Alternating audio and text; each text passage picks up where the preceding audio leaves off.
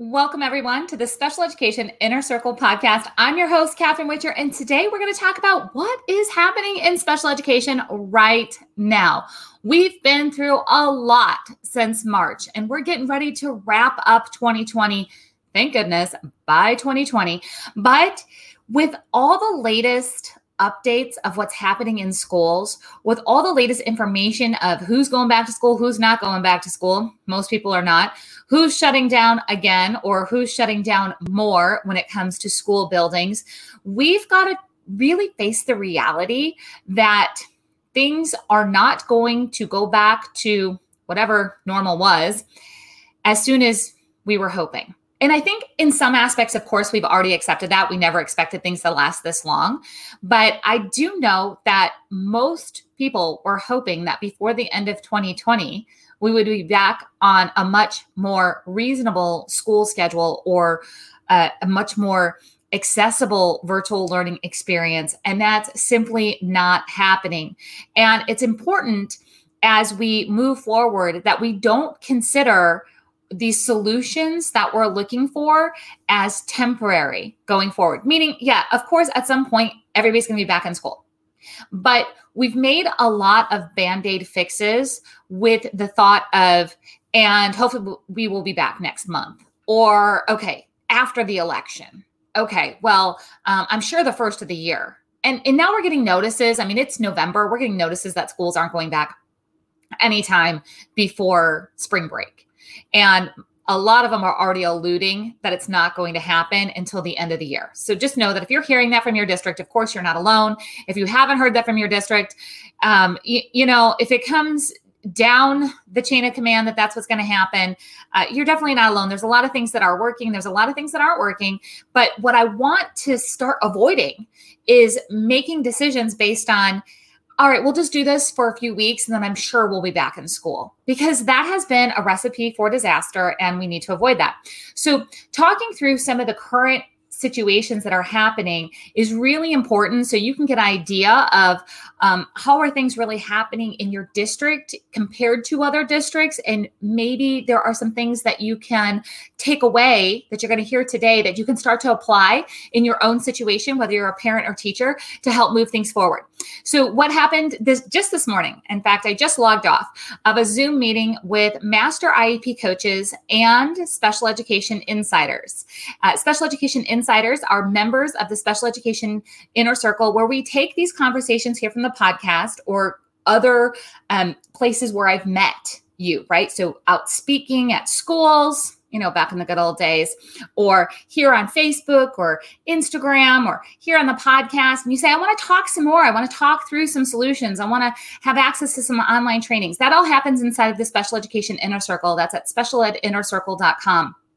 And today was special education office hours. And I'm going to share with you some of the things that came up so you can hear what has been happening for others. Again, so you can apply this for yourself. So somebody wrote inside of our special education office hours today that they made a request back in May about a child receiving an additional 15 hours of speech services. The district says they don't have the staff and nobody will answer this parent about these extra 15 hours. Now, before you start to go uh, jumping towards what I call the angry advocate process of, well, you need to document and file state complaints and do all of these uh, legal processes to get things done. First, we have to step back and ask some questions. So, the first thing I asked this mom who was telling me about the situation was, did the district agree on this additional 15 hours? I don't even know the timeline for that 15 hours, an additional 15 hours a, a, a quarter, a, a, month, a week. I don't know um, with that. So, I said, did the district agree? So you're saying they're avoiding, you know, giving these services, but did they agree to the services? Her answer was no, they hadn't agreed. Then I had to start the conversation of does she have the data to support on why an additional 15 hours would be needed and why the number 15 and how would be they be provided one-on-one small group large group the speech services you know those can be delivered a wide variety of ways so I'm not sure where the 15 hours came from. I'm not sure what data exists. And then we can get to some of the legal stuff where it's how did you ask for those 15 hours? She says it was prior written notice, which means a formal letter. But did you document with some solutions that may be possible? So, whether it's walk in services at the school, which even school buildings that are shut down, some students are doing walk in services for therapies only. Uh, have you talked about using an outside provider? Have you talked about compromising on the 15 hours? So, what this mom needs to do is she's going to write another advocacy letter that's going to show a timeline of all of her communications from May until now. That's super important. This is a really great strategy, guys. So, if you can use a timeline to show what has been happening, it gets uh, to the top of the decision maker chain faster meaning that instead of it like sitting around on somebody's desk or in their email inbox like i don't even know what this email's about. I don't know how to help this parent. Uh, somebody needs to figure this out. That's what happens when big decisions go up into the email inboxes. If you have a clear timeline that says in May we did this, in June we did this, in July we did this, and this way somebody who is disconnected from your case but needs to be part of the decision making of what how to move forward, they can say, okay, there's been like 12 different attempts since May to move this forward. Why can't we just do Okay. And that admin makes that decision. That principal or that special ed director can help push that decision forward. So a timeline is a really great strategy when you're waiting on a response that is taking much, much, much longer than expected, which is happening a lot again in our virus crisis schooling world. And that's not going away anytime soon, as in this push of timelines or deadlines is a, consistent response or non response. And I get that there's a lot of overwhelm, but we also have to move these conversations forward. So if you want to get to the front of the line in that type of situation, you're going to want to have a timeline format in your advocacy letter. Now, if you want a template for that, you'll head over to specialedinnercircle.com, and that's where you can learn how to become an insider and get that template. If you're a teacher and you're listening to this and you're like, oh my gosh, like I, like an advocacy letter that's not my job or i'm scared when i get those Mm-mm. This kind of advocacy letter you actually want to know how to write them so you can share with parents on how to communicate effectively with the school district because parents can be your best advocate too so it is not a scary place inside of the inner circle for teachers. It's actually a great place for you to learn all sides of special education strategies, which builds more teamwork and collaboration.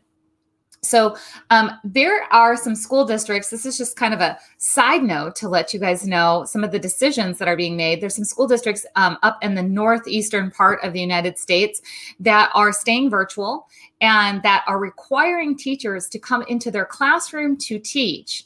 Now, a lot of the teachers have children themselves.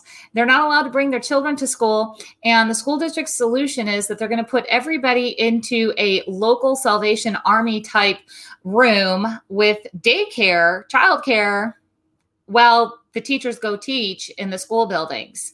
Um, these are the kind of decisions and things that are happening behind the scenes that if you're a parent you may not be seeing them out in front. I just want you to know that uh, teachers are being bombarded with a lot of just decisions that don't make common sense. And we really um, you know we have to be supportive of teachers and know that they are working under conditions that are not only different we know that Okay. Eh, but that there's other people making decisions for them going forward because we all thought we'd be out of this by now. So going forward, the ridiculous decisions haven't slowed down. In fact, they've increased. So here we're hoping like haven't we learned anything in the last 6 months of like what works and what doesn't work with virtual schooling? Maybe in some districts, but in other districts not so much. So um, there's a couple of other hot topics that we covered in our special education office hours today that I know could be of benefit to some of you who are listening. One of them talks about how a child's IEP goals, mom is concerned about them because the IEP goals look lower than they did last year, meaning that they were doing a certain level of math with addition and subtraction. And now the goals are lower than that, meaning that maybe they were doing double digits and now they're doing single digits. The reason that the school gave the parent for this change in IEP goals is that the child was highly dependent on prompts and supports to complete the work. So if the child's going to be independent, they're going to need to kind of go back to a different baseline of skill and learn how to do these skills on their own. Now, I understand how that's concerning for mom because it, it looks like her child's going backwards when really building independence is one of the biggest leaps you can take. Now, that doesn't mean that we should wipe out all of the exposure to the higher level of math. It means that we absolutely can have a compromise that brings in both types of goals where there's some exposure to the higher level math, and maybe we're taking some data on what the child can do with support and maybe that support is something as simple as continuing to access the calculator with assistance. Or um, maybe we need to uh, really step back and see where did the child have a gap in their learning that then created more of this need for support. So maybe we don't have to go all the way back to the beginning, which is what's happening in these IEP goals, but there's a compromise of somewhere in the middle. We can do some without support, we could do some with support, but we really need some additional baseline data to make sure that we're not stepping too far back or leaping too far forward without building that ability to do skills independently.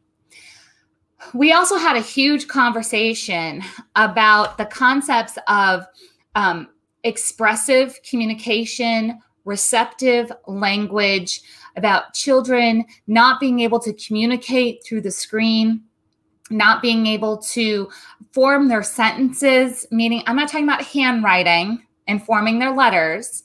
I'm talking about being able to communicate in full sentences and perhaps retell a story in con- like in um, continuity, you know, first, next, then, um, being able to make sure that they have the main idea they can express it they understand the concepts their comprehension and that and one of the big issues that mom brought is that my child can't write and that even means typing can't write down these paragraphs. And i said well can the child say the paragraphs and child can't say the paragraphs either. It's not like the child has all of the structure of the writing compiled up in their head and they just can't get it out in the paperwork. There's a lot of missing skills that the parent is discovering now that we've had to break down the task of comprehension and writing and telling stories. So you're not alone if you're seeing a lot of gaps in skills and things not coming together. Maybe they would if you were in the classroom and there was that extra support and there were different types of prompts that are, were being given, different types of assistance. So I want this parent that I was talking about, they need to know what curriculum is the child using for reading, what curriculum is the child using for writing, what's the baseline in both of those areas. She has to go back to the assessment that was just made in uh, this past fall. They had a reevaluation, so we've got some assessment, but I don't think that she has all the data that she needs. But before she goes to the school and says, We don't have the data, that you know you're making decisions without data. The first thing is that you always have to ask the school where is the data? Can you help me find it? I don't see it. That's a very reasonable thing. Parents this is a really good strategy okay? And i absolutely want our teachers to hear this too because asking questions is the best way to get to the heart of the conversation and into collaboration to move forward.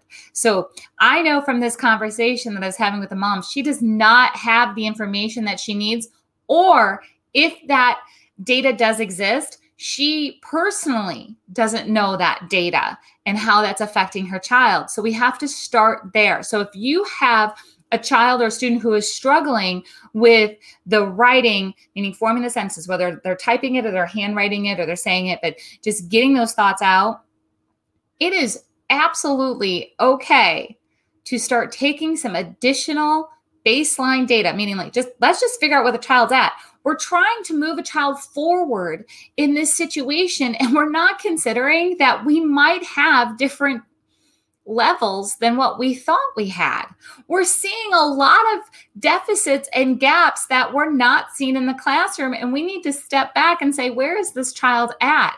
Now, this might be something that um, because the classroom's supportive, the child uh, had a different baseline in the classroom, or it might just be something that we've never even really taken data on before. But we're seeing this deficit, and we need to stop the teaching in the way of let's go forward, let's go forward, let's go forward, and really focus on where are we at and what might we be missing that's preventing us from moving forward. Now, the last one that I want to talk about, I'm actually looking at my notes right now, uh, is from someone who has transferred to a new school district. And so she's working on having her child's team understand her child's needs. We all know that it's very difficult to communicate uh, who a child is and what they need and how they can be supported on a good day meaning on a typical school day. Now here we are in virtual world and family moves across the country and they have to try to introduce their child to the school system virtually and get his needs met. And she's hearing a lot of language from the school that's not appropriate. And let me just call out that school who's saying that a child can't access a special education classroom because they're not severe enough. Just sit with that for a second there. Does it make your like gut go on fire? Because it does for me. You know what? Where's the definition of severe for that special education classroom? I can guarantee it's not in writing. This is a old system of thinking in special education that a child has to be severe to access specialized instruction in a special education classroom. Absolutely not. Now, this mama was struggling a bit because this is a new diagnosis for her child that she's trying to explain to the school. She's trying to get his needs met, and he's not being recognized as needing supports because he's not severe enough. And all of that just doesn't sit well in a conversation in making sure that a child is getting an appropriate education. So, as we were having these office hours, the great thing inside of the special ed inner circle is that you have the support of master IEP coaches to help bring you collaborative strategies in different language because everybody describes things differently in different areas of the country talks about special education differently. So master IEP coaches jumped in to help this mom and they said things like you know how about helping the school understand that your child is high functioning but requires structured support and I know that in our disability world that there's a lot of pushback with using the words high functioning and low functioning. But here's the thing, I can't fix the school system language and perception immediately. I can't do it. I will do my darndest during my career to get everybody moving forward and out of the archaic thinking. But sometimes we have to speak their language so they can hear what's being said. And then we can teach and move on. So uh, another mom said, and this is a, a mom who has a child who has autism who's helping out this mom. She says, How about uh, explaining to the school that he is not as impacted? But he still needs to access his education the same as his peers to meet his unique learning needs. I love that. And it's really important for us to know that although a child may not clinically be, de- be defined at a certain level, that a child is impacted by their disability. And that's okay. And we can address that in many different ways. So, this old school thinking of only kids like this go over here and only kids like that go over there is not meeting a child's unique needs. So, being able to find that language and really start to communicate with the school so they can hear you, then you can educate the school more on how they can really define that individualized program and meet the child's n- unique needs and help them access their education and that we don't have to rely on words like severe to get into a special education classroom. If a child needs specialized instruction so be it. Special education is a service not a place Let me say that again for you. Special education is a service, not a place. She's trying to explain to the school that her child needs more services. They're saying, no, but he can't go to that place. That's not right. It's a service, not a place. He needs services to access his education. How those services are implemented should be individualized. So, on that note, today, guys, there's your hot topics of what's happening right now, real world, from teachers, from parents, inside of our uh, wrapping up of 2020 in the special education inner circle. Again, if you have questions, you want the support, you want the right words to talk to your school, whether you're a parent or teacher, an admin, a therapist, I encourage you to come join us over at the specialedinnercircle.com. If you are hearing the word master IEP coach for the first time and you're thinking, what the heck is a master IEP coach? And how do they help parents and teachers navigate the system because you want to do that. You want to master all this IEP stuff and you want to help others, that's over at masteriepcoach.com. I truly appreciate you guys being here. If you would be so kind and run over to iTunes and leave a review, every time a review gets left, Apple sends this out to more teachers, to more parents, and we get to help more students get the education that they need. All right, everyone, on that note, I will see you next time.